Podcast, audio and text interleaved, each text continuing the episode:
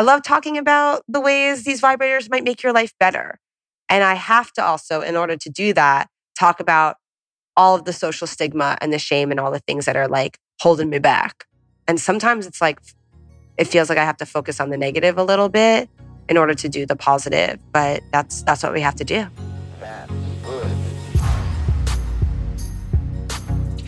Welcome to the HTW podcast. We're your hosts, Zoe Sakoutis and Erica Huss, founders of Blueprint Cleanse, the iconic juice brand that sparked a multi billion dollar category. We bootstrapped, scaled, and sold, and now we're moving on. We put down the juicer and picked up the mic to start a conversation. We'll bring you behind the scenes information on leading brands and emerging ideas in this rapidly evolving world of wellness. Every Wednesday, we chat with experts or entrepreneurs who help us cut through the noise and bring you information you can actually use. No shaming, no guilt, just the cold pressed truth about real ways you can feel better mentally, physically, and emotionally. And bonus, we even share our often humiliating personal experiences, all in the name of your wellness journey. Clinical studies have shown that writing five star reviews improves mood and circulation. So if you like what you hear, give us some love and share with a friend. Often irreverent and occasionally intuitive, consider us your navigators on the bumpy highway to well. Erica, Yes. I think we need to do a little bit of a disclaimer for this one. Okay. Only because we know there's there are some sensitive people out there. Sure. And they might not be so keen on the subject of sex Right. um, and all the things that surround it. So just for everyone listening, we we we get we're doing it. We're digging in, we're going there, we're talking about it, the good, the bad, the ugly. So if I don't know if you have kids around or you just don't like talking about your yoni, then this would probably be a good time to Skip to the next episode. jump off the train. Yeah. Although I will say, anybody who's listening to our podcast with kids around in general may not be doing anyone a favor. Um, but yes, to yeah. your point, it is it's it's sensitive subject. It's a sensitive topic and material. So it might not be the episode for we you. We get really intimate. so later for you. Yeah. However, if you are interested in this That topic, said- this is going to blow your mind. Yeah, we get real sexy. Ooh, wait. We have Okay. presents. Look, okay, so we Okay, before you go diving into oh, the uh, bag, I'm sorry. we just interviewed Yes. Alex Fine, Alexandra Fine, who's the CEO and founder of Dame Products, which is a business focused around Pleasure tools. pr- promoting sexual wellness Mhm. and making products for play and tools. Right. So it's sex toys and tools. And she brought us some goodies, and we want to see what's in the bag. Oh my gosh, I'm so excited. Okay, so let's just see. Wait, oh, she didn't bring us the one that we actually talked about as the intro. Maybe she thinks we're advanced. We don't need that introductory. Oh, Maybe. She's like, these ladies. So we like have the um, oh the Eva 2. This is a vibrator for couples. Okay. Um, okay, and then this one is called a Pom P O M, and it's a flexible vibrator. Okay, and I think Pom maybe because it's like for the because it palm fits of in your, your hand. palm. And then this one is called the Kip, K I P, and it's a lipstick vibrator, I guess because it's sort of in the shape of a lipstick tube. Right. And then Fin is the one that she talked about. Fin is the one that she talked about. Obviously, we'll now have to go online and order. Yeah, um, immediately. The But little once- one. We'll wait for the discount code. Totes. And this, I'm sorry, but is this, do they have flavors? This says lemon, plum, fir. Oh, the, uh, are they scented? I don't know. We're going to have to We're going to find out. explore. We're going to Um, observe and report. Yeah. But anyway, fascinating conversation because this is not just about selling products. This is really about raising awareness of this topic, which, God forbid, like it's still a taboo thing. It's still something that makes people squeamish. Yeah. And I mean, I'm so happy that, you know, Alex and others in her space are really on this mission to say, like, why does this have to be icky? Why does this have to be something that, you know, is still surrounded by shame? And it's literally the most natural thing in the world. And we should all be better equipped to actually enjoy it and understand how to enjoy it. Yeah. There just shouldn't be, this should not be taboo. There should no longer be stigma attached to this. It's just, you know, we're going to get there little by little. We're going to practice having the conversation. I know it's a little bit awkward and uncomfortable sometimes, but if we practice, I think um, we'll all get there eventually. You know, nobody wants to talk to their kids about masturbation, but we got to do it. Well, you got to do it. Oh, I don't don't gotta do it. I had to do it twice. Oh, you gonna- have fun with that. I, I'm gonna have fun with these products. Okay. have a listen. All right then. Hi, Alex. welcome, Alex Okay. Fine, Yeah. CEO and founder of Dame Products. Yeah. That is me. That's you. That's me. I do that. I make I make tools for sexual wellness. That's awesome. Yeah. Ah, Welcome. Tools, not Tools. toys. Well, tools. the toys are t- we we kind of we also have a pillow. Oh, that's not and necessarily a we also right. think of our content as like tools. It's like what, you know, we're always just trying to understand sexual wellness and then create things for consumers that can help them understand and understand it too. right. And all of those can be tools. So that's kind of that's kind of how we Tools and toys. tools and and toys, pillows. lotions and potions. Boy, Do you do that too? Are there lotions and It's potions? something where It's in the works. Gotcha. later. Later. Are we? We are allowed to say that though, right? That you're working on that. If we're not, we can edit it out. I don't. I don't it's like, is it that secretive? I, I don't know. You're like, what is somebody gonna It's suddenly kind of an obvious leap. Yeah. yeah, steal our idea for lube? Yeah, yeah. Like, exactly. yeah. Um, that's awesome. So um, let's start at the very beginning and how you arrived in this industry. Oh, gosh. You and know, hey, where are you from? I'm from Long Island. All right. Long Now Island. we can talk I about really actually, um, I, I cannot separate those two words. It's just one word. Nor to should me. you have to. No. Yeah, I'm leaning into it. Um, so I'm I'm from Long Island, and I got it. You know, people ask me this question all the time, and it does feel like I was just following my passion, which in in many ways was for passion. And like when I was when I was six years old, my aunt brought me to a drag queen party where I met drag queens and people who were transgendered, and I explained the difference to my sixth grade class. You, that was you prob- explain the difference. I yeah, I went back to show and tell and was like, let me tell you what I learned. Turns out if you're a boy, you don't have to dress like a boy or be a boy. Like I was like really excited. They also actually showed me how to like strut my stuff. And I think oh my God. so I think I learned a you little did a bit little about sashay. yeah. Wow. And like I did a catwalk with them and they uh, to me it was like they they were amazing, you know, they were glittery and and so fun and Yeah. they thought I was really funny because I was a 6-year-old at a party. I asked them lots of questions and I learned a lot and I think that was probably maybe one of the earlier things that I've done that seems like on brand Mm. now. yeah, Um, because I will just I will just add because do you have children? no. Okay, so I will add that my four year old they have in his school drag queen story time Mm. where a drag Right. queen who is like she is so damn tall. I can't even. She's got like long red hair. She's like six six in Yeah. these heels. She comes in. She's like, "Come on, kids! Like gather around." And she basically reads. It's so it's adorable, and it's just like such a cute way to I would like to introduce the subject. Can yeah, invite me next time? and um, you're more than welcome to come. I'd love to. you come whenever you want. I would love to. I'll give you the school schedule. okay. And and I will add that my son also wears dresses Yeah. quite often. Yeah. Um, so there you go. Let's see. Maybe he'll follow in your footsteps. Yeah, who knows?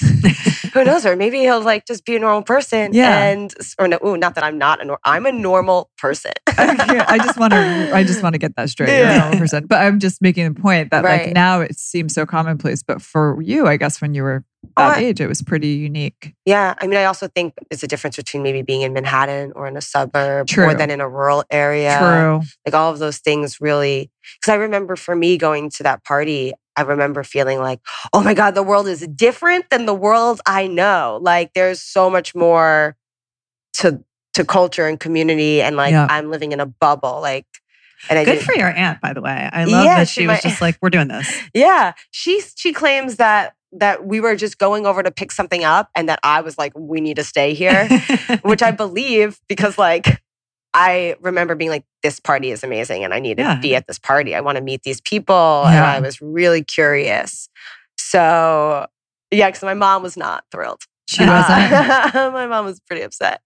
Yeah, because I got in trouble for telling my I was going to ask what happened in school. I, yeah, I got I got in trouble. I you know they called my parents and they were like, "Uh, we don't know if this is appropriate for her to be talking about this. Right. You know, a lot of people are always worried about what other kids' parents are going to think. Right. Yes. It's like this network effect. It's not just like well, what we think is okay. It's like it's hard when it comes to changing culture and having conversations that are considered taboo Yeah. because you don't want to offend people. Right. And then, but anyway, so how I got here, besides that one six year old experience, is I ended up going, uh, I went to Wash U in St. Louis and I did uh, art, I did women, gender, sexuality studies, business and psychology. And my mom was like, What are you doing with all that? And I was like, I have no idea. Um, I thought maybe I'd want to be a therapist. I really loved talking about the topic.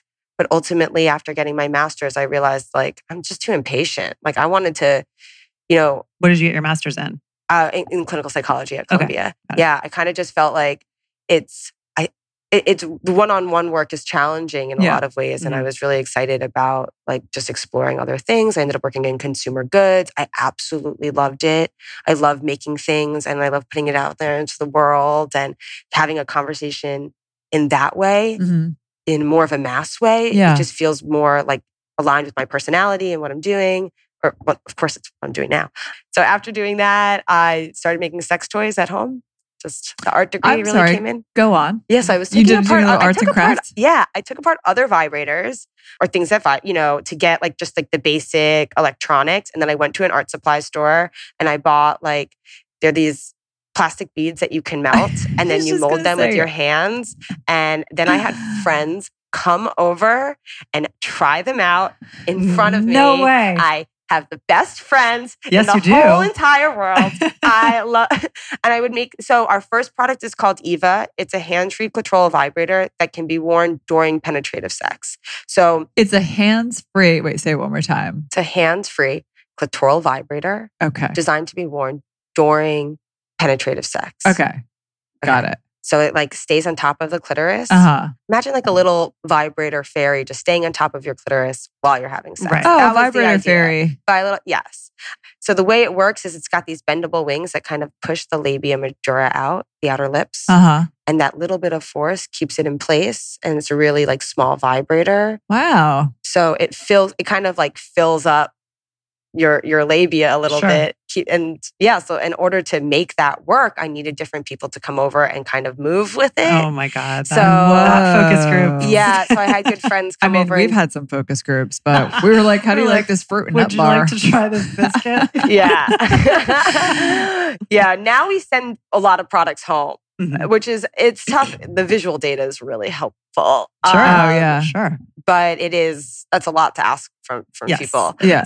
That's how it got started. And then I met my co founder, Janet, who went to MIT for mechanical engineering. Yeah. And we got pushed together because people thought we were the same person. She was already trying to start a sex toy company. Oh, really? Mhm. She was really passionate about the space, like had bought like a, a high-end vibrator and had a not great experience with it and felt like this was the category she wasn't asking the same from if she was if it was any other consumer electronic. Right. And Yeah. shame was really built into the product. So that's my question. The- Not the shame part, because that's obviously the bigger topic, which I Yeah. want to get into. But just in terms of the, like, you know, there's, it's so common, I guess, the entrepreneur story is you don't find what it is that you want on the market, so you make it yourself. Was the idea for both of you, was it like there, there's not enough innovation in this space, or was it just like the, uh, the, the, the toys and the products that I found just don't work for me? Like, what was the actual product issue Yeah. that made you say, I got to do this myself? I think it's funny because we both had like I think I had more of like an outside in approach and she had something that drew her more from like the inside of products out.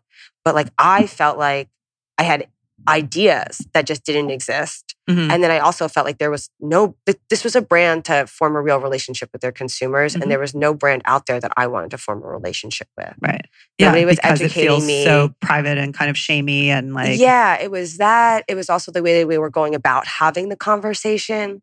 Um, like how Yeah. do we how do we make an uncomfortable topic more comfortable and fun and not just rely on on the shame. So a lot of other companies will be like, shh, it's discreet. right, Right. Or like which just makes it worse. Yeah, yeah. It's it's almost it's telling you that it's embarrassing instead of kind of owning it up, like owning it. And it is intimate. Like sex is a really intimate, private thing Mhm. that a lot, you know. I, mean, I think, of course, some people like to play with the privacy in some way, but for most, for most, it feels safe and like sacred in some way. That's Mhm. that is intimate and special, and we can have conversations about it without putting you in that mental state. Sure. Right. Uh, So, how do you think we got there?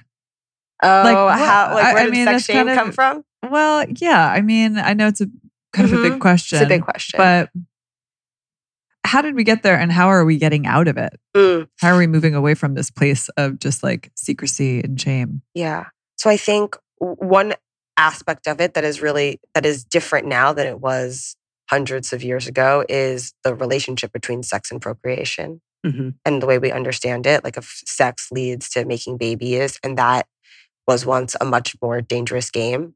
And I think that is definitely kind of like part of the foundational work there, but it wasn't. uh, And from what I've read and my feelings about it, it still, it still was like this extra layer. I think of of Christianity Mhm. and monotheism. It's this puritanical It's really society. that we puritanical. Yeah. I mean, it does exist. Like, there's still, I mean, it's, it's in a lot of different cultural religions of piety or like to, it's different though, like in Buddhism, but still there's a lot of like, you know, to, to be chaste. Mhm. How do you think we compare as Americans to the rest of the, the world in terms of where we are with this conversation? I think we're the most hypocritical. That's like Shocking. everybody is different. I, but I think, and it's hard to say because I, wherever I go, everybody's like, "Well, it's great that you're in America because where I am, it's real." You know, everybody thinks that they're, they're, they're, they're not the most liberal or that they're more conservative. Or often, like there are definitely some places where sex toys, in some, to some extent, are are banned or Yeah. or illegal. Mhm. But I think that we are just. I think we have a big gender divide in how we teach men that they have an urge that they cannot control. And then we teach women that, you know, not to talk about it and that it's embarrassing in a way that I don't know if other people do. Like, it, that's what I feel in America. Mhm. Yeah, that's so interesting. We are just the receptacles. Yeah. Right, And we we're so cool with wait. violence too. What's that? Like, we're really comfortable with violence. As a, Violence as a culture. sex. Culture, yeah, but and not, that I feel like people don't often, or sometimes we question these violent movies or violent video games, but those Right. seem to be much more accepted or have an easier time being accepted Totally. than than the sex Well, this is what we were just talking Or- about. I, I don't remember if we were rolling when we said, but in terms of, you know, just like the toys themselves, like it's okay for kids to run around with guns, but it's not okay for kids to understand what like a sex toy is. well, And- I think it's not okay for kids to run run around with guns. no, I know. I'm Yeah. saying as a culture, we seem to think, Think it's okay. that- I don't think it's okay. Yeah, yeah, yeah. But yeah, to your point, like you know, violent movies, violent video games, like you get the you get the warning on them, but they're still available for mass consumption by for audiences that are definitely they're not appropriate for. But sex somehow is just absolutely, you know, no, you have to have like the NC-17 rating has way more to do with sex than it does with violence, for Mhm. example. Um, when talking about movies, yeah. So yeah, here and we could go in so many different directions, but I'm Oh, just yeah. gonna whatever pops in my brain right now. I'm gonna ask. I- so what do you think about? And I'm just I don't know why it's just so interesting to me to think about Americans and us as like a culture compared to the rest of the world because I think we are so unique and just behind. But I want to get your take and and specifically like porn and violence. Like, do you think that like what is your opinion of like the state of porn? I won't say in America because whatever, it's like global, but today, like is it is it quality? Like what's bad? What's bad porn? What's porn that is inherently like destructive? And what is porn that is um healthy? It's a really great question. That was so good. Um, Thanks.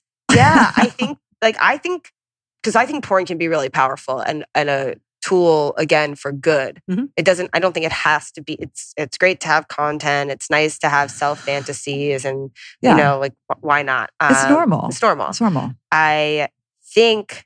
I, I, I mean, I definitely remember my, one of my first, like when I was in college, I used to run Sexual Awareness Week.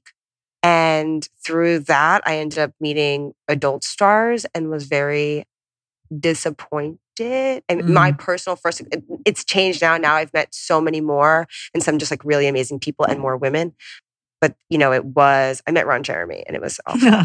So what was so horrible about meeting these porn stars or adult Ron, stars? I mean, Ron Jeremy like, is like sexually assaulted me. So it was just really awful. wow. Okay. Yeah. And I remember so um so that was shitty. And I so I do, but I do think that like that's not good, right? Like porn is breeding something that makes somebody think that they can do X, Y, and Z yeah. to a person and that people want. Right. Like really rapey porn is Right. kind of a problem. It's a problem. Like this Um, isn't somebody that was like playing a fantasy in one place Right. and like living a different life. And you know what? Like his version of fantasy and reality seemed like seemed it was not great. It was Yeah. my worst sexual experience Ugh. yeah. or anything. You know. Ugh. Um, yeah. So that sucked. I'm sorry But you had that experience. Thank you. It's cool to be able to talk about it. Yeah. But yeah. And but besides that, like what wait, sorry. I So I'm just talking Just about like terms- yeah. basically, I just want to talk about. Well, Oh, I think state of it lends itself, right? So just porn, like healthy porn, and I think there's so much like everybody watches porn, like and no one admits it. Like they're you know, Pornhub.com people has Mhm. like a gazillion viewers. So if we're not all watching it, who is? So yeah. I guess my question is just like, what is healthy porn, and what is as a culture, as Americans, uh, you know, globally, like when we, you know, how sort of damaging is it potentially to watch the wrong kind of porn? I think it can be damaging to watch like one kind of porn that, you know, is is vi- you know, it, it can be really problematic. You can Yeah. definitely create habits or expectations, assumptions. I think also when it comes to sex, that we can kind of form habits more quickly. Like you know how some people like they can only get off if Right. Right. Right. if this one thing Yeah. kind of. So I think that that is concerning. And I think the thing that is ultimately the most concerning is the freemium, it, the fact that it's free on Right. Pornhub, because I think that's what. Th- There's a really cool site called Make Love Not Porn that I would feel bummed if I Mhm. didn't mention. Okay. Where like you can upload your real life sex experiences and then people will pay and watch it. I and Whoa. it's definitely like, yeah, it's it's a really I think conceptually it's like there there are there are ways of seeing porn out there that is more realistic. Sure. Mhm. There's porn out there that Where people look like normal humans and not like Yes. bots. And yeah. there's that. There's also ones where you see people like mess up too, like you know, like putting the condom on and it taking some time. Right. Just you know, but the truth is, like usually when you want to watch something, you like kind of maybe the the But fantasy that, I think, element is part of, it. part of the problem to some Mhm. degree is eh, you know we're starting with the idea that this is something that's shameful and private and dirty right Mhm. so you have to kind of find your and i'm saying you as just the example of like a target audience right there's somebody who has to find their way to it in kind of a secretive way in the first place right Yeah, and then once you get there, you're seeing only, you know, superheroes and, you know, body types that are just so not anything that most of us can relate to that then it Mhm. creates this standard. And then you're seeing these experiences that are just like so not regular everyday life experiences. So it creates another standard. So to your point, like there are plenty of stories about, you know, men, for example, who can only get off with women who look a certain way because that's their entire diet of sex Mhm. is in this like private closed off way and it's it's uh, it's upsetting on so many levels and i'm i mean i know that what you're trying to do is really to like what what your whole mission here is part of it is to normalize this Yeah. right and just make it I just think if we're not talking about it, we're not going to fix it. Right, right. We don't even fully understand the problems because we don't want to talk about it. Right. Mhm. So, you know, for me, it's like just like let's just have conversations so we can like have more understanding. I do also think that like porn addiction is a real thing for some people. Yeah.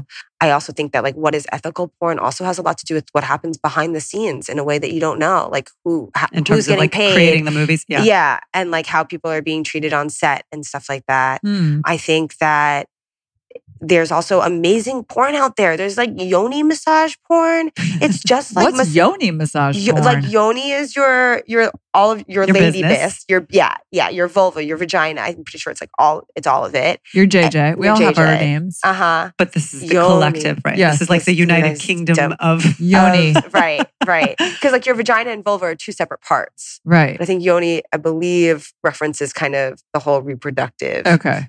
uh, female parts. The whole situation. Yoni. Yeah, but it's just, I mean, it's a vulva massage, but you know, like they'll massage her and then rub her clitoris, and it's really just on a vulva the whole time. So it's very centered in the female experience. I find it, it's different than the other type of porn that I watch too. Mhm. It- it- but it, it- I don't know, it exists, it's out there, and Right. it's fun to watch, and it can be really, you can learn more and about different ways, and also just I think it's important to like become flexible, if you will, like to try and find different porn and find things that that create desire and pleasure inside of you that are maybe different than the Yeah. one thing you think you are into. right yeah you got to change up your diet a Gotta little change bit up your diet Yeah. a little bit. Mhm. um, So you talk about closing the pleasure gap. Mhm. So what are like the main issues that you see, right? So you're saying like if we if we don't talk about it, if we don't even know what the problems are, we don't Yeah. talk about those problems, and we're never going to change Yeah. things. So what do you think the main issues are? I mean, it all comes down to shame, really, I think is the, the number one issue. Yeah. But then, really, I think the way we are seeing sex, as not just in porn, but in movies, and the way sex is supposed to happen, this idea that sex is going to continue to just be an easy, natural thing that you're going to just want to do in a Mhm. monogamous relationship. of course, with the person that you love, Love. that you really Um, love. Yeah. So I think we have this one idea of what sex is supposed to be like, which is generally, oh, you go from kissing to heavy petting to having sex very quickly, and then you orgasm together, and it all happens like in a minute, Mhm. is like what you see in movies. Yeah. And then that's just not a reality. We're not educating people at all about sex, sexual pleasure. All of our education, which is, by the way, So antiquated. it's yes, and it's also like we've taken huge steps back in the past like two years Yeah. on uh, the sex education in, in this country. Like Oh, the actual what the curriculum so what the is, saying, curriculum yeah. is and and how like the uh, It's I forget the horrifying. yeah it is it's really it is it is scary because if we don't teach people that sex is supposed to be pleasurable you know you might women in particular. women in particular might not find out because sometimes it can be painful too Right. and I think I used to say like if we don't tell people that sex is pleasurable how will they know a lot of people are just going to find out on their own is the thing I forgot which is what happened to me like you know I was like oh wait that's actually not a great sentence um, but for some people they think they don't know it's supposed to be pleasurable they're concerned about their pain the pain they think is normal i think 70% of women at some point will say that they have pain during sex Right. Mm. so we need and we need to have that conversation we Yeah. need to teach we need to teach everybody what what in like what does embodied consent look like what does it look like when somebody is excited about something and what does it look like when somebody is not sure or Right. freezing right. you know what is it what is i think also talking about sensations and feelings like it's Mm-hmm. a lot of like what we're learning about in mindfulness practice i Mhm. think are things that we could be bringing into the fold too Well, Yeah. so oh, I like that pun. Yes. Um, so there's so many on that on that topic, I, I noticed there's a, a blog post that you have on mindful masturbation, and Mhm. actually that was my next question about this. Anyway, is is just I mean, how much of what you guys are really all about has to do with sex between partners versus solo or, or Partners, many partners? yes. yeah. well, between partners was a vague number. I, we started with designing products that kind of had both partners in mind Mhm. and that was where we centered so and right now three of our five products kind of were designed with a partner in mind Mhm. but you know they're you don't need a partner for them to feel good Right. it still feels great. I think we're trying to think about sex in both ways. Like I think that having a solo practice um, both can feed into your partner play, whether you're in a committed relationship or not. Like they they they both matter. But I do think that like when people think about I want to have better sex, that's like that's the consumer pain point. People are like, how do I? It's usually how do I continue to have better sex with this one person that I'm in a monogamous relationship with, and that's like our main consumer. Um, but in order it's not really the sex right it's a it's it's sometimes it needs to start at masturbation sometimes it needs to start with just education and learning so, i don't know it's kind of it, they all feed into each other Right. I think So- like what is sex is something that i think a lot about What you is sex? yeah, Yeah. like people think you know you want question. yeah like yeah What I constitutes what it? Right. constitutes sex and um where do we draw the line Mhm. and why you know I, I think that culturally we seem to think that like like the way a lot of people feel like well men need erections they need that erectile dysfunction pill Mhm. but women don't need vibrators because they provide pleasure Mhm. There's something Mhm. about like we think it's important as a society that you are able to have sex but we don't think it's an important as a society for you to enjoy that sex Right. and that seems kind of like problematic. kind of. That seems really problematic. I think pleasure should just be forefront in the conversation about what sex is supposed to be like. Mhm. Well, it's for making babies. Right. That's what I think that that's, but that's That's where we it? exactly Yeah. for some people, that's all it is. and it just, it. Just, And I think there's a whole generation of women older than ourselves who have probably never had an orgasm. And that is horrifying, Horrifying. to me.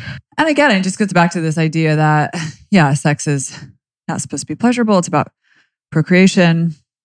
Why Um, is it so horrifying? I'm curious.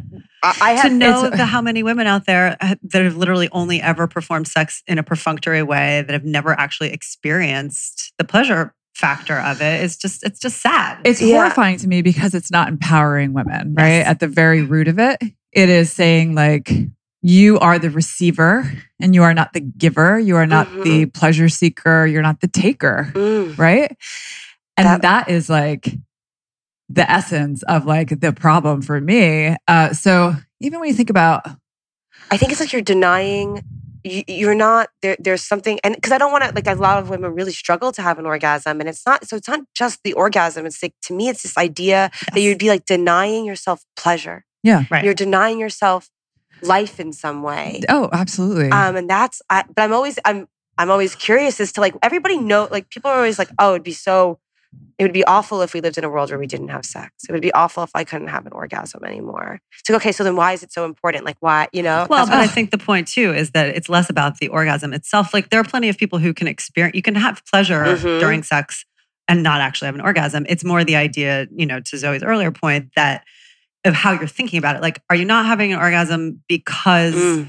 you're not trying? And are you not trying because you feel that your only role in this interaction, in this transaction, is you're supposed to be providing service, but Yeah. not actually experiencing Yeah. any benefit Yeah. yourself? Like, that's where, I mean, and I want to be clear, like, I do feel like there's plenty of opportunity to enjoy sex without Yeah. orgasm, and it shouldn't be all about just achieving yeah. the finish. Anyway, Yeah. But I think there's like also this um, idea, just going back, because I really want to underscore it, that like even when you think about, you know, we were talking about sex ed, you know, today, Mhm. I don't think it's all that different from when I went to school. Mm-mm. I mean, the extent of it was literally like I remember, like I remember having a worksheet where we basically like the boys had, actually, I think the boys and the girls both had the same drawings, and it was a picture of like the yoni. And the and the male junk. junk, right? Is there a nicer name? There we go with that. That's fine. All right. Um, Everybody's I mean, it's cute. I mean that in the best of way. those, yeah. Um, but basically, we just were, it was very anatomical. That was it. The Yeah. education stopped Yeah, at it's just anatomy. your hardware. and we were coloring in, and it was like we had to color all the different parts a different color. And there was never a conversation about like the actual the stuff around sex, like the relationship around Mm. sex, and like, okay, well, how do you have a conversation with a boy or a girl? Who you have like kind of like tingly feelings about, you Mhm. know, or like what are those first like vibes that you get when you're like Yeah. in elementary school or younger, or however old, where you start to like, you have an attraction to another person. And you're like, I think this is like more than friendship. You know, this is like, what is that? Like, what is that conversation that you should be having with kids? And it's never had. It's literally just like, this is your anatomy, this is their anatomy. When it happens, you are basically like a man's going to get an erection and you are going to receive it Mhm. and you're probably going to be lying on your back. And then that's it. and, there's And and, you should, and you learn how to put a condom on, And you learn to Yeah, put we a did. condom on Yeah. a cucumber. on a banana. on a Yeah. Right. Or and so, um, you know, that that is horrifying because it, it, it's just like no one has the language to talk about sex Yeah. in relationships. yeah. But we're all having sex, right? Very early, Mhm. younger and younger, I think. Yeah. Yeah. We're, I mean, they say that the millennials are having less sex. Yeah. They're having less they sex, say but I think that. they're having sex earlier. You know, I think, yeah, I'm not, I'm not quite I don't know. sure. You're the yeah. expert. Um, I mean, I'm always learning. But I do, I mean, like our relationship with, cha- with sex is definitely continuing to change and shift. And I think that's mostly exciting. But yeah, it's, we're not teaching kids about like that social element. And yes, Mhm. and we're certainly not teaching it in a balanced way. I mean, No. going back to and it's uh, it's just it's a fact. I mean, we we teach boys and men differently than we teach women, and our our advertising and our culture just supports it. And even what you're saying before, like you know, men need this pill, but Mhm. women do not need this tool. This tool. Yeah. I, I definitely feel like for me, seeing the way it kind of comes out in advertising has been really Yes. fascinating. Let's discuss this Yes. advertising elephant in the Sure. room. um, yeah, I mean, it's so there are lots of places where I cannot run advertisements. So I cannot advertise on Facebook. I can't advertise on Instagram or Twitter. What kind of advertisement do you want to run? Like, what does it look like? Our they we've had And by the way, can we say for the record, For the like record, anyone? also- no, no, I was Oh, going yeah. to say anyone who has not seen your Instagram feed should look at it because it's beautiful. Oh, it's beautiful. It was it was deactivated like a month ago. We had Why? to fight to get it back. I mean, Instagram was like, yes, because I think the way that people can just flag your stuff and Oh my God. it's I'm not quite sure. I mean, Instagram gave it back. They they didn't think that it was inappropriate, but it's just so much more likely to happen to an account like ours, especially a female focused account. Yeah. Okay. And that's part of my business. Oh, so the types of advertising that you would want So in terms of like the imagery and the copy, like the language, what is We're just, just an example? always trying to make people feel comfortable and focus this on like sexual wellness. So usually like we'll have like we've had like really clean images of our products and it'll say like you come first. Or toys for sex is something we say often. You know, they're really simple. We've also done some advertisements that have quotes from our customers. Mhm. Like thank you from the bottom of my vulva was one um, like the, uh, going back to talking about uh, responses from men a little bit, we had one. It, there was a the the smile on my wife's face says it all, oh, which That's eh, nice. she is nice. Uh, so like those have been ads. Other ads that have also been shut down, and this is these these ones really blow my mind because I just feel like they're not even anti the policy, which is ads my, my own ads. Like if I wanted to probably say I did this podcast, Yeah. And like I wanted to put like five hundred dollars around telling you know making my commit letting my committed audience know that I did this, that. they probably would shut that down. Are you serious? That I couldn't do it. Why? who? Wait, That's who like where they? it becomes for me. Uh, right now, I'm thinking Facebook because Facebook's the the big behemoth. okay. I think that this is the one. This this is kind of like one. It's a loophole, right? Like I what I do. Like Facebook's policies say that you cannot promote sec- sexual products, like adult adult toys, adult products, and that's Mhm. definitely a major part of what I'm doing. Um, especially if they're for pleasure. So you can say, "Oh, buy this condom for safe sex," but it Mhm. can't be like ribbed for her pleasure. That's like kind of some of their differences. Oh, Yeah. despicable. Asinine. It doesn't make, yeah, it's tough. I mean, look, it's, I mean, making Facebook ad policies or policies at Facebook seems like a tough job. I like really respect that. I don't want any ad to just, I, I want them to be regulating and they do a great Sure. job in a lot of ways with their sexual content and like Mhm. what, what advertisers can show and can't, like other advertisers. Like you're not supposed to show like a woman eating a banana, like in a really sexual way, which I also like, you know, I don't need to see an overly sexualized ad on Facebook. So in some, in some things, I think they're doing a great job. I just think on this particular, in my category, I'm, I'm not quite sure why I'm being like looped in and treated like we sell guns. right. I mean, this is again, It's Yeah. just shocking. it's, just such a double standard. It's, it's- yeah. unbelievable. And then for them to say that, like, well, simply by being like me, I uh, my existence is promoting sex toys, Right. and therefore, like, my voice is just shut down. I mean, that is scary. It's not okay. Yeah, That's and scary It's as personal yeah. too in that way. Let's So talk we about have what's happening on the subway. Okay, yeah. So we're suing the MTA subway system because they originally said we can run advertisements. They approved the ads. Um, they told the New York Times that they would run ads in this category.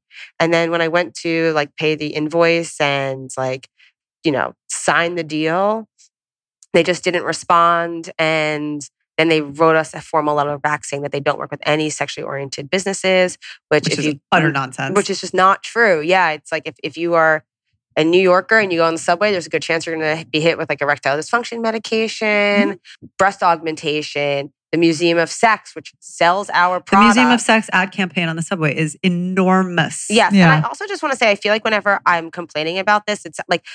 The Museum of Sex is everybody should go to the Museum of Sex. It is such a cool space, and it's amazing that they get to run these advertisements. and they're not offense. I, I don't feel offended or upset by them. I just think that if they're allowed to do it, why am I not allowed to exactly. do it? And Hims has this enormous campaign. Hims has this enormous campaign. Uh, Roman has also done a campaign, and I just don't. It to me, it's very confusing why why we're drawing this line at sexual pleasure for you know, and why are we so okay with making like sex references in our like bed linen sure, advertisements? absolutely. Or, you know, I just saw an advertisement the other day that was like, trust us move your your children's toys and your adult toys too. Like Oh, it was so an ad, it was that. a moving ad. I, I've seen that ad. Yeah. yeah. Mhm. And I was just like, It's, okay, so we're acknowledging that sex toys exist Right. Right. on the subway, which I think is cool. Like I'd rather them allow them to like acknowledge the existence of them. But it's just like, why why can't I sell them? So there are more. Is it safe to say that there are more uh, sex toys for females than men?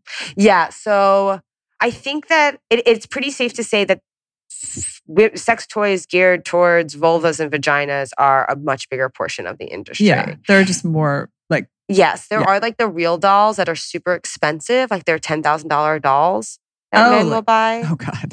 That if to Oh yeah, I know what you're talking yeah, about. I'm yeah. just digesting. Uh, I I, didn't like even know that your was a- face. I didn't even like, know I'm that was a real thing. because It's I'm like like picturing thing. what the ones that I have seen in like a- like I guess I haven't seen ads, but wherever I've seen them, they're ten thousand dollars. I think they're like so I mean, that really, be really some expensive. real yoni. You can have them. Oh, can they get pregnant? I wonder No, if it's grapefruit in there. Have you seen you've seen the grapefruit video, right? I thought it was The- apple the- pie. No, the grapefruit lady. The No. grapefruit lady who It's like just grapefruit. Have you not seen this? no. Right, We're gonna Oh have wait, a little, Oh oh, my I think I have seen I've this. seen it with you. Yes, yes, yes, yes, yes. It was a while ago though. Okay, we'll revisit Oh. I'm excited. Amazing. We'll and put it she in the needs a show shout out too. You Yeah, guys but I need guess to my- do something with her. the thing that I, I I was trying to get at or trying to understand is like you know it's it. I'm gonna assume, which is silly, but I'm gonna assume that the majority of the decision makers at the MTA are men. Mm. I, I I mean, is there something just like, and this is gonna sound, you know, make some wild assumptions, but is there something underneath this? And the answer is yes. I'll answer it. All right. Uh, where like This is a leading question, I believe, is what they call it. Thank you. The the you know they don't even know why they're shutting it down, but ultimately like there is some upset and there are like not great feelings around women um again like just having the tools to pleasure themselves and oftentimes on their own. I think that like yes, I think that there's something there. I think that like no individual I spoke with was like overtly sexist. You know, like people like all the uh, uh, you know every headline I'm getting is like sex toy, like we called them sexist. But it's it's like that subtle. They don't even know why it's they're uncomfortable subtle. with it. Yeah. Because That's it's so, like so baked into our upbringing and our Mhm. culture. Yeah. And I think that, you know, ultimately genitalia is different and there are different needs for for different types of bodies. And it to me what's so confusing is why why why do we think men need erections? Like why is that validated while You mean from a pharmaceutical, from a pharmaceutical standpoint? yeah or from Yeah. what they're allowing they they just seem to be totally fine with doing these erectile dysfunction medication Right. and they thought that that wasn't sexual that that was for health right. that that was for wellness for Right. procreation. for right but it's Right. i mean come on i was like when they said procreation i was like right. Yes. come like who's really buying these pills like let's Right. be real The men of Um, procreating age are yes. pretty okay, they're uh, yes and not statistically all of them speaking. like some sometimes Sure. sometimes for medical reasons like sure. but that is not the major the majority of the Nope. market or where you're going to get that ltv from again, it just goes back to per- it's just like these old ways of thinking about it. I'll just share the story because it's also horrifying. When I, I went to a Catholic high school and I was going to say, I mean, a lot of what your your curriculum you're describing, like you went to a Catholic school, so I don't no, much you actually, I went to the, the one about the drawing was just from my public school. So I went to a uh. public school that sounded pretty good from K to eight, or and then I went to high school for, at, at a private school.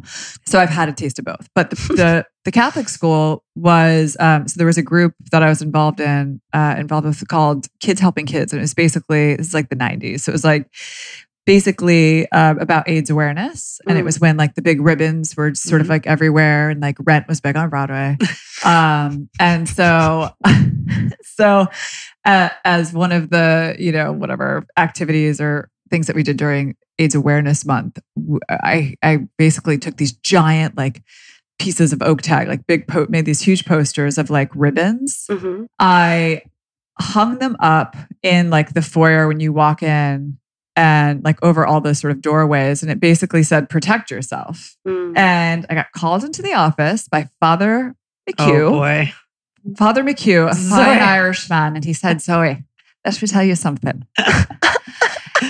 You don't protect yourself, you abstain. oh boy. Abstain, Zoe. And I had to go to school on Saturday, and he ripped all the posters down. And when I got to school on Saturday, the proctor, it was me and like five other kids. I could not believe it. This woman who was probably in her 40s uh, printed out like 100 sheets of um, an image of a woman from about basically from the torso down, sitting in a chair with her legs crossed. And she said, if you want to raise awareness, hang these up. This is like out of a movie. Do you believe that this? happened? And I I, literally basically, with my eyes, told her to go F herself. And it was literally, I, I mean, I couldn't believe it. It was literally like, here's how you, this is how you practice safe sex. Ladies, cross your legs. Ugh. How shocking is it? This and is it's like, also like, why are only the ladies crossing their legs? well, exactly. It's uh, there's so many reasons why that is problematic, and I'm not surprised. I I one of my first days volunteering at Planned Parenthood when I was in St. Louis, I was a huge protest for the contraception. It wasn't about abortion, and I was so confused. I was like, "Wait, they still do this? Wait, you're still mad at You're pills? still we're still upset about the pills?" Oh, I was what it blew, I, is I remember thinking that. I remember, uh, I I think it's also because I'm a New Yorker and then I moved to St. Louis, so it was a little different. Yeah. But I was confused. Yeah. It's not, it's not we weren't supposed to engage them, but I always wanted to. Of course. I always smiled on my way out. so, so what has been the response from the MTA at this point, and where's this going? Where do you think it's going to land? Uh, you know, it's the overall response. I'm feeling like very validated in the challenges and the unfair treatment, and that there was like that that I was treated poorly. So I'm feeling really good about that. Like I think that I've had a lot of lawyers reach out, being like, "This is a really strong argument and a strong case." Sure. So I'm feeling really great about that. I the MTA has only put out a very short statement. It takes them about six weeks until we hear back from them in a Right. more formal statement. And then I guess it's like law stuff. So it's like they want to say we don't have the right to even sue them or something. And then you have to get like a it sounds like it's a kind It's of an a enormous waste of time and distraction too. But that being I- said, yeah. how I mean, has there been an impact on sales? Yeah, I bet. definitely. I bet. It's definitely spreading awareness. And I think for me, it was a, it was a tough decision because you don't start a business to sue people. Like Right. that's it is a distraction. I'm spending I'm doing my best and I like you know I've told my lawyers like I you know like you have all the information like like please only loop me in if if it's really Right. necessary because ultimately it's not it's more about the awareness like I hope like I want to see this through I hope to change their policies so that there's more gender equality and that that the policy does a community the service that it should do right. but just talking about it getting all this press and Well, getting right. the dialogue going is is That's the, funniest the- part. right It's that's like, the most important part and like it also is so in line with what we're trying to do exactly. i really though mostly like i don't love like i love talking about the ways these vibrators might make your life better and i have to also in order to do that talk about all of the social stigma and the shame and all the things that are like holding me back Mhm. and sometimes it's like it feels like i have to focus on the negative a little bit Mhm. in order to do the positive but that's that's what we have to do Right. It's. I this mean, is and just where we are. it- it is where we're where we are. Yeah. It's a work in progress. and this is New but- York. I mean, like, really, come on, people. Well, right. if it's like this here, you know what I mean? Like, h- how challenging is it going to be for others in other states, and other parts of the country? So you really have to set the example. It's all on your shoulders, lady. So Yeah. Uh, no pressure. Hope you're ready. But it is, I think the, the delicious irony here is that the whole point is that just what you said, like this is so much less about selling vibrators than it is about actually raising awareness. yeah And what has raised more awareness than the fact that the MTA is now completely under fire for these terrible decisions. And Yeah. guess who's coming out on top? Yeah. yeah That was a pun too. I know Yeah, that that's was a pun. I know that was a pun. Um, we're going to pause for pun. Huh? Did everyone get it? I think we did. do you want to explain the pun So, Nah. I don't think it needs That explanation. Too Um, easy. okay, so can we just get really practical for a moment and go back to the actual products? yes Um, and talk about the ways that we can, you know, keep it keep it spicy. yeah Um, because you know, obviously we talked about this is great for solo pleasure, for singles, for people who have multiple parties, but like you know, once the honeymoon period is over, you have to like uh Yeah. so let's talk about the the the actual toys that you have, the tools that you have and like what are some good sort of beginner tools to introduce into the bedroom and how can we make couples or individuals just more comfortable with experimenting and what's a what's a good intro tool I would say our best two intro tools are Fin and the pillow. So Fin is a really small finger vibrator that it's like a small little bullet. And then it's got those um this this thing that sticks out from the back of it that you can put between your fingers. So it's just really easy to hold. i'm looking Almost at it on like your the- website right now what are those It's things called? The things that you put on the back of your phones, like the pop pop socket Yeah, it's like that on a vibrator. So it's just really easy to hold and you don't have to grip it. So it's really fun to use. It's really playful and engaging. My partner really likes using it because he feels like he's using it on me. So he still feels really a part of the experience. Because oftentimes I is- think men will feel excluded or they'll feel Mhm. almost like intimidated or threatened by tool toys. Yeah. Yeah. So yeah, that's a really good It point. definitely, I mean, like that's dealing with men's insecurity is it's a real thing in life. No. Um, so yeah, that exists. okay. And, and- it's super cute. So super cute, and it can tie onto your fingers. So, or you can also like remove the tether, which is how I have it, because then it's just easy. Like I just pick it up like this, and we can start using it. Mm-hmm. And it's just really small, so it's not intimidating. And then pillow is just it's a it's almost like a yoga bolster, but really designed for sex, and also doesn't look like a huge sex pillow. It looks like a regular pillow, and all it's going to do is change the angles of the penis's interaction in the vaginal canal, and that's going to like really change things up. It does make a difference. It makes a I've big had difference. Some, uh, use with the pillow. yeah. I, I I must say it makes a big difference. So it's like a really again like it's still it doesn't feel you're you're not inc- you're not changing or adding sensation you're just changing your body position and I think that for some people is like a great first step. Sure. So those would be the two And products. to your point, like it's it looks very non-threatening. It looks literally like a piece of furniture. we also designed it for that. Like Right. you know we looked at like what else is on the market? Why are all these sex pillows screaming sex dungeon? and like how can we make one for like a modern woman Right. who doesn't want have room to hide it afterwards